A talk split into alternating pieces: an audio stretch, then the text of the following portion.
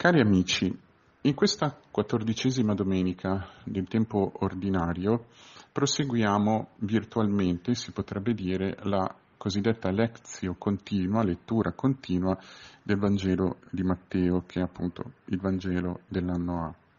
E quindi se nelle domeniche precedenti, nelle tre domeniche precedenti, eh, abbiamo letto grosso modo quasi tutto il discorso missionario eh, di Matteo, del Vangelo di Matteo, che occupa l'intero capitolo decimo, oggi ci troviamo mh, in ciò che segue nel capitolo undicesimo.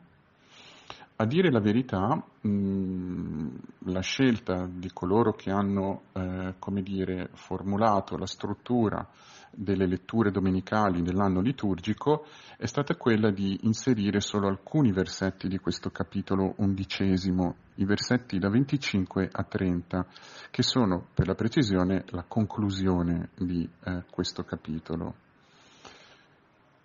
Questo fa sì che per comprendere ehm, appieno o comprendere almeno un aspetto di, di, questi versetti si debba prestare attenzione anche a ciò che precede, al contesto. Il capitolo undicesimo, lo diciamo molto velocemente, è occupato eh, per lo più dai versetti da 2 a 19 da mh, una, chiamiamola discussione, usando un termine generico, attorno alla figura di Giovanni Battista. Giovanni manda su- su- due suoi discepoli a interrogare Gesù sulla sua identità e, ricevuta la risposta, Gesù stesso si rivolge alle folle parlando della identità e della missione di Giovanni Battista. Il fatto che ai versetti eh, diciamo finali di questo discorso su Giovanni, quindi per la precisione i versetti da 16 a 19, menzionino eh, la chiusura, la, il rifiuto eh, della parola di Giovanni e della parola di Gesù da parte dei loro ascoltatori, probabilmente è come dire, lo sfondo ciò che causa le parole che seguono ai versetti 20-24 che sono, come ci dice l'Evangelista, il versetto 20, dei rimproveri che Gesù muove alle città, città della Galilea, Corazin, Bezzaida, Cafarnao, che stavano attorno, stavano e stanno attorno al lago di, di Galilea, eh, rimproveri che Gesù muove a questa città perché, pur avendo operato in esse un buon numero di prodigi, queste città non si erano convertite e le parole che Gesù mh, mm, rivolge a queste città sono molto dure, mh, mm, sono paragonate uh, a Tiro e Sidone o uh, a Sodoma, quindi città che sono esempio di mh, mm, non conversione e quindi anche di, ehm, chiamiamola, punizione divina, parole che contengono ehm, allusioni abbastanza chiare alla letteratura profetica, quindi volentieri vengono qualificate come profetiche e che fungono da sfondo, queste parole in particolare, al Vangelo, eh, il brano che è stato selezionato per questa domenica. Di fatto, i versetti da 20 a 25, da, scusate, da 25 a 30 del capitolo undicesimo sembrano inserirsi male in questo contesto, l'Evangelista ci dice al versetto 25 molto semplicemente che in quel giorno, in quel tempo, Gesù disse. Volendo essere più letterali nella traduzione, dovremmo tradurre in quel tempo, in quel momento, in quel preciso istante, Gesù rispose e disse. Quindi, se la traduzione italiana sembra fare collocare una cesura abbastanza netta, quasi che queste parole non avessero nessun legame con quanto precede, una traduzione un po' più, diciamo così, letterale, ma anche un pochino meno elegante, del testo greco invece lascia intendere questo legame. Non si parla semplicemente di tempo generico, ma la parola greca kairos lascia intendere un momento segnato, un momento particolare, in questo caso potremmo dire un momento di rivelazione. Nonostante questo, appunto, dicevamo, sembrano inserirsi male perché Gesù mh, usa un linguaggio differente, eh, si rivolge mh, ha degli interlocutori che virtualmente hanno un'estensione universale. Al versetto 28 si parla di voi tutti che siete stanchi e oppressi, quindi mh, è una parola che in senso largo può intendere anche tutti i lettori del Vangelo, tutti coloro che odono queste parole, non solo le folle, diciamo così, fisicamente presenti quando Gesù pronunciava queste parole. E l'argomento di cui trattano questi versetti è diverso da quello che precede apparentemente. Tuttavia, e qui facciamo una piccola focalizzazione in due punti molto brevi, Tuttavia, per comprendere bene quello che Gesù dice e perché lo dice, è bene tenere presente il contesto immediato, specialmente i versetti da 20 a 24 che vi invito a leggere del capitolo undicesimo. In questi versetti 25 e 30, questi versetti possono essere divisi in due momenti, 25 27 e 28, 30. La divisione è, diciamo così, mh, anche a buon senso, se vogliamo, non ci siamo eh, mai attardati a insistere su questioni retoriche o strutturali nei testi del Vangelo e quindi neanche in questo caso lo facciamo più di tanto. Si vede abbastanza chiaramente però che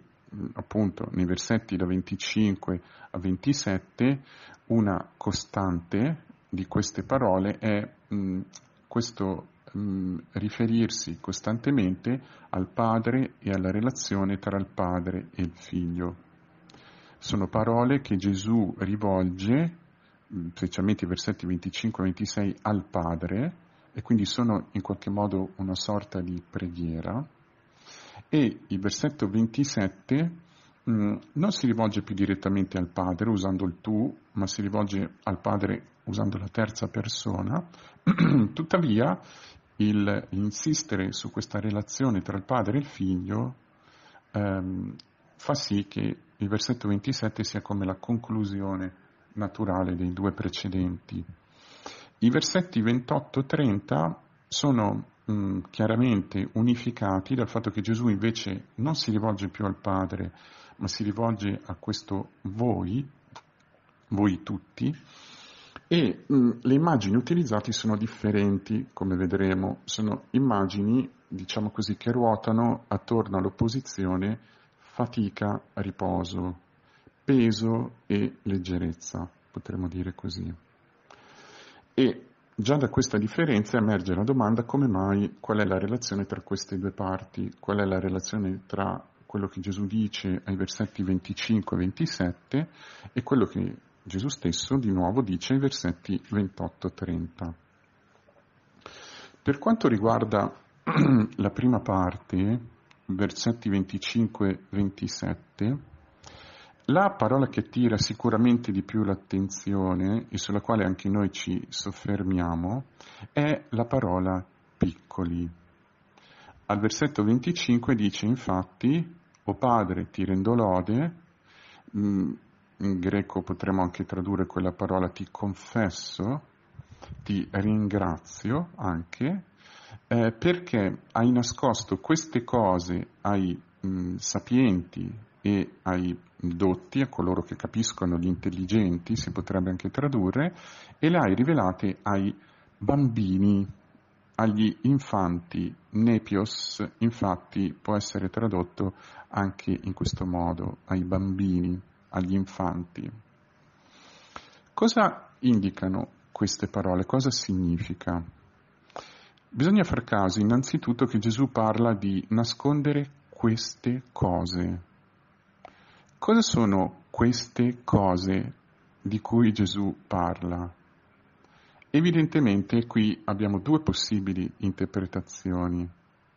Queste cose sono, se vogliamo dire così, quello che Gesù sta per dire, che dice dopo, quindi potrebbe essere eh, la relazione tra il padre e il figlio,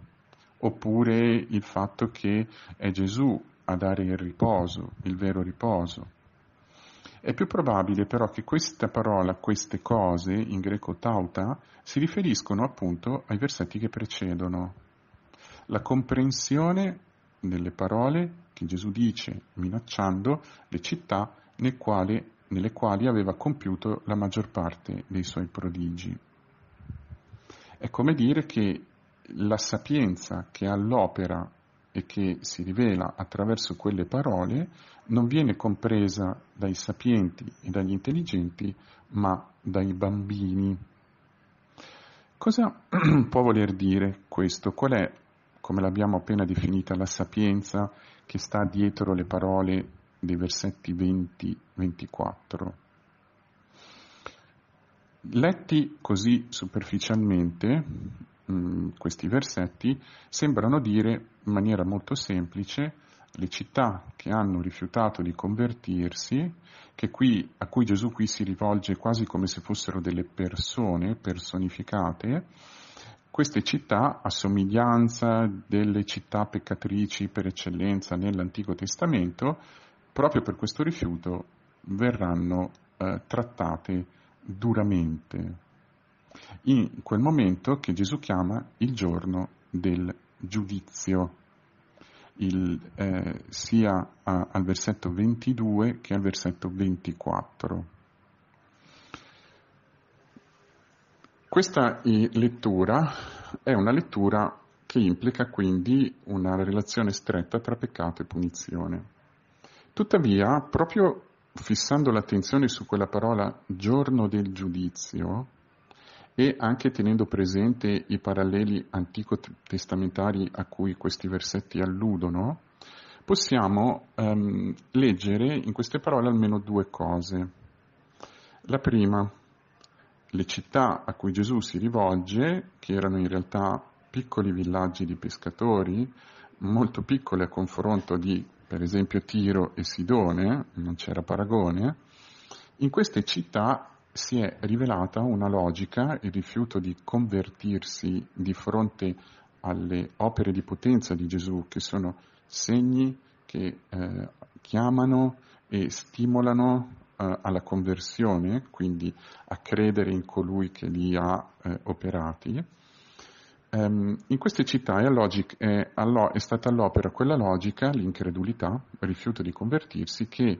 il giudizio di Dio porterà alla luce. Infatti quando si parla di giudizio si parla di fare verità e quando si parla di fare verità significa far emergere le radici profonde di persone, atteggiamenti, situazioni. E in questo caso è la radice profonda della incredulità. Le parole di Gesù eh, rivelano che queste città, avendo in se stesse questa logica, sono di fatto città già morte, abitate da una logica di morte.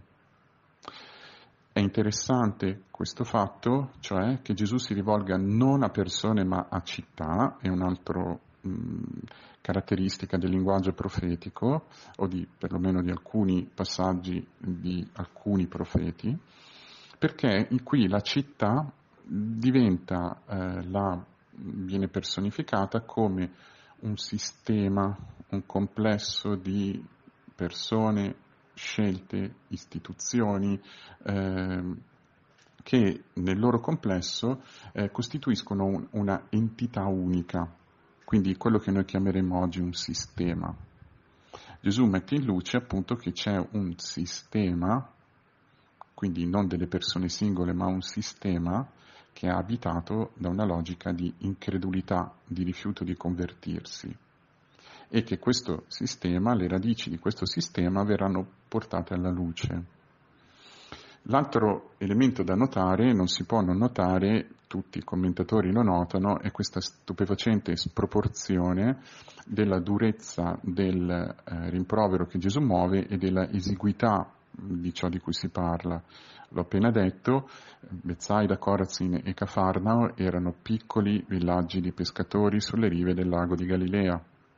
eh, quindi esigui dal punto di vista del numero di abitanti ed esigui anche dal punto di vista dell'importanza, oggi si direbbe geopolitica eh, lasciando stare Sodoma mh, mm, che il, il, Signore cita, ma Tiro e Sidone, che vengono menzionati ai versetti 21-22, erano di gran lunga molto più ehm, importanti e più cospicue come città rispetto a questi villaggi. Come mai quindi un rimprovero così duro per villaggi così piccoli? Evidentemente qui la logica non sta nella grandezza del villaggio, ma nell'importanza, diciamo così, nell'identità di chi pronuncia queste parole. Vale a dire che la logica dell'incredulità e del rifiuto di convertirsi è tanto più grande quanto più grande è la parola che Dio rivolge all'uomo, non più attraverso mediatori profetici, ma attraverso la persona di Gesù stesso, del Figlio di Dio. Dietro queste parole c'è esattamente proprio questo punto, la persona, l'identità profonda di Gesù, che è anche l'argomento su cui eh, all'inizio del capitolo 11 Gesù viene interrogato da Giovanni, dai discepoli di Giovanni. Quindi queste cose a cui Gesù si riferisce al versetto 25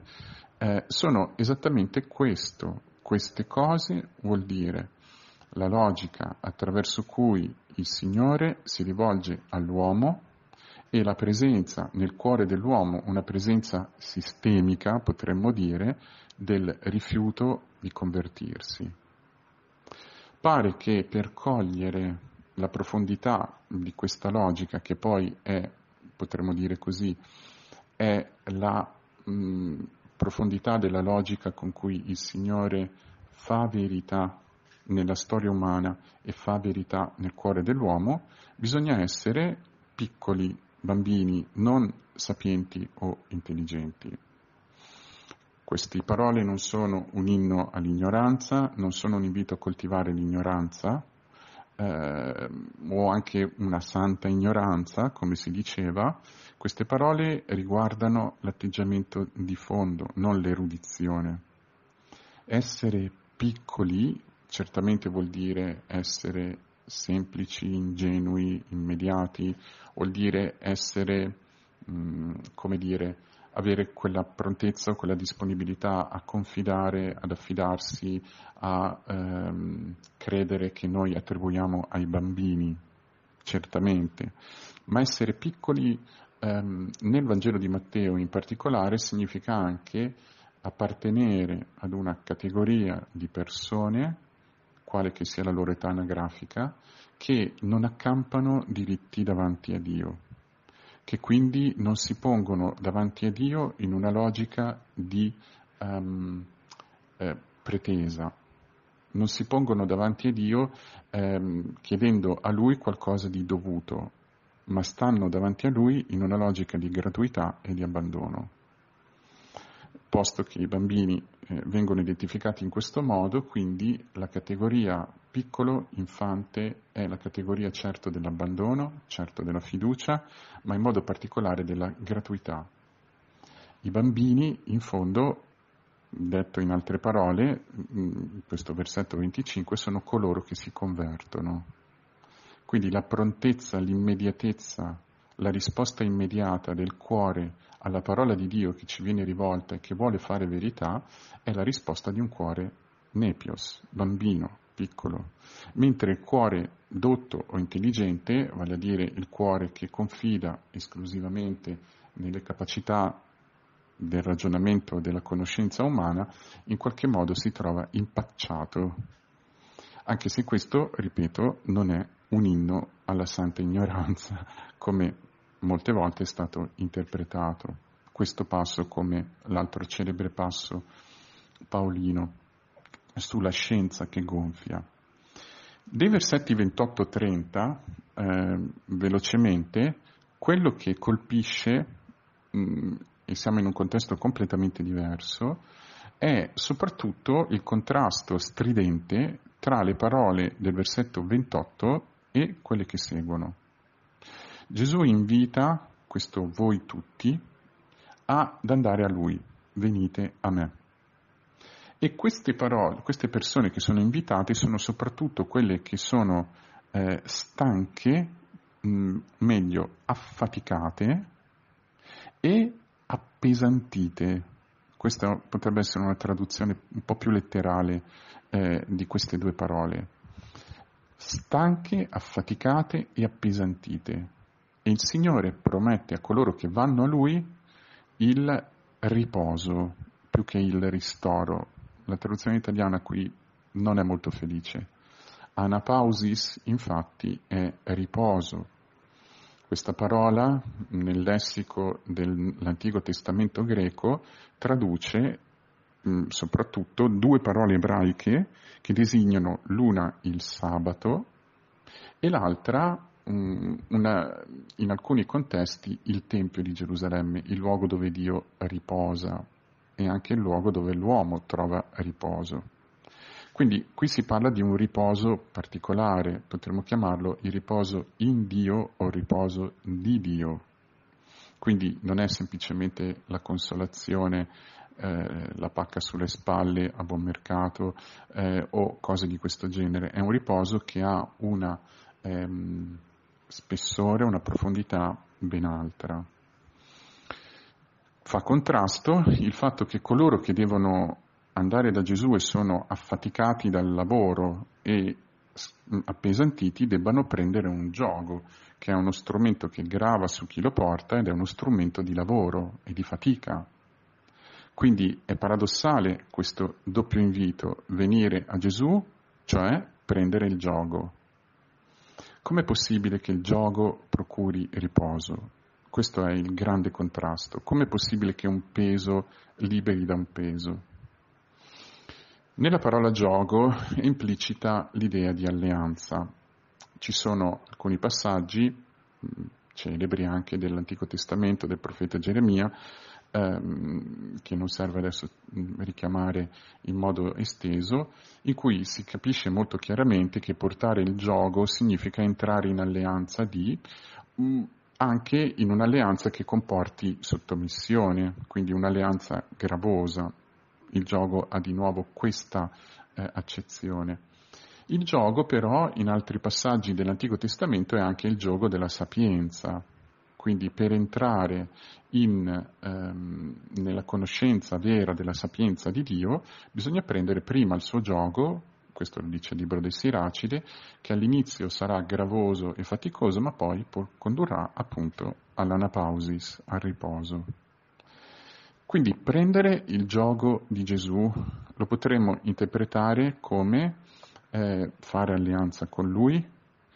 mh, mm, potremmo dire entrare nella mh, obbedienza a Lui, questo è il senso dell'immagine del gioco della sapienza, per poter davvero arrivare al riposo di Dio.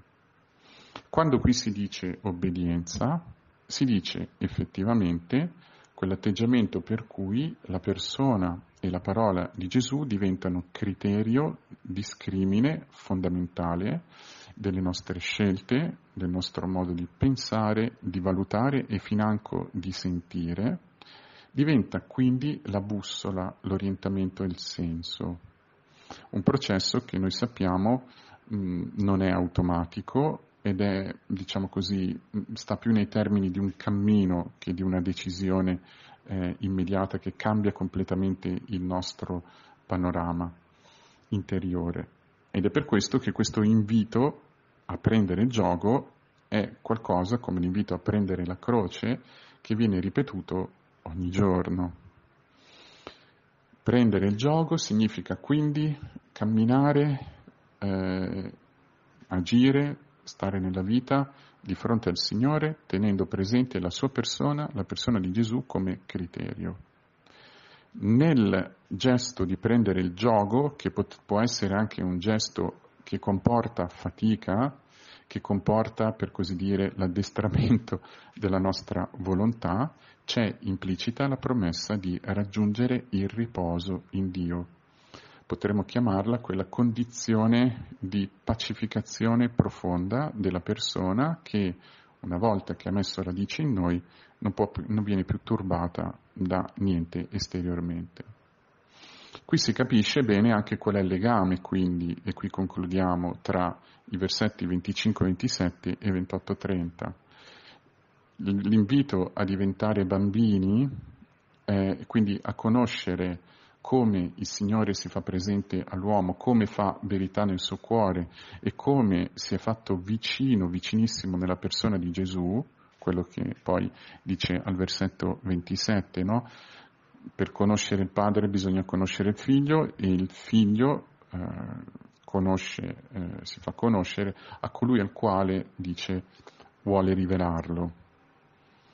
Per essere piccoli, quindi per avere la disponibilità alla conversione, si conosce il figlio e una volta che si conosce il figlio si prende la decisione di eh, aderire il più possibile con la volontà, con i pensieri, con il nostro cuore alla sua persona e alla sua parola per raggiungere il riposo. Certamente le parole del versetto 30 per cui il gioco di Gesù è dolce e il suo peso leggero sono certamente parole di incoraggiamento, come dire non aver paura a prendere questo peso, ma hanno in sé una profonda verità. Ciò che rende dolce e ciò che rende leggero il gioco di Gesù, come capita nel libro del Siracide per la Sapienza, è questa promessa di raggiungere il riposo in Dio. Una promessa che ovviamente non può essere fatta e non può essere mantenuta se non dalla persona di Gesù, cioè il figlio di Dio. C'è quindi una logica abbastanza coerente in questi versetti che più o meno si può sintetizzare così. Nella persona di Gesù, in lui, figlio di Dio, Dio stesso si fa presente all'uomo in un modo nuovo per fare verità nel suo cuore Mm, chiedendo cuori piccoli che siano pronti a rispondere, a convertirsi a Lui, a fare della sua parola e della sua persona il criterio fondamentale della vita, per fare in modo che il riposo che Lui vuole donarci possa mettere radici profonde nel nostro cuore. Questo è quello che noi chiediamo al Signore in questa domenica, gli uni per gli altri.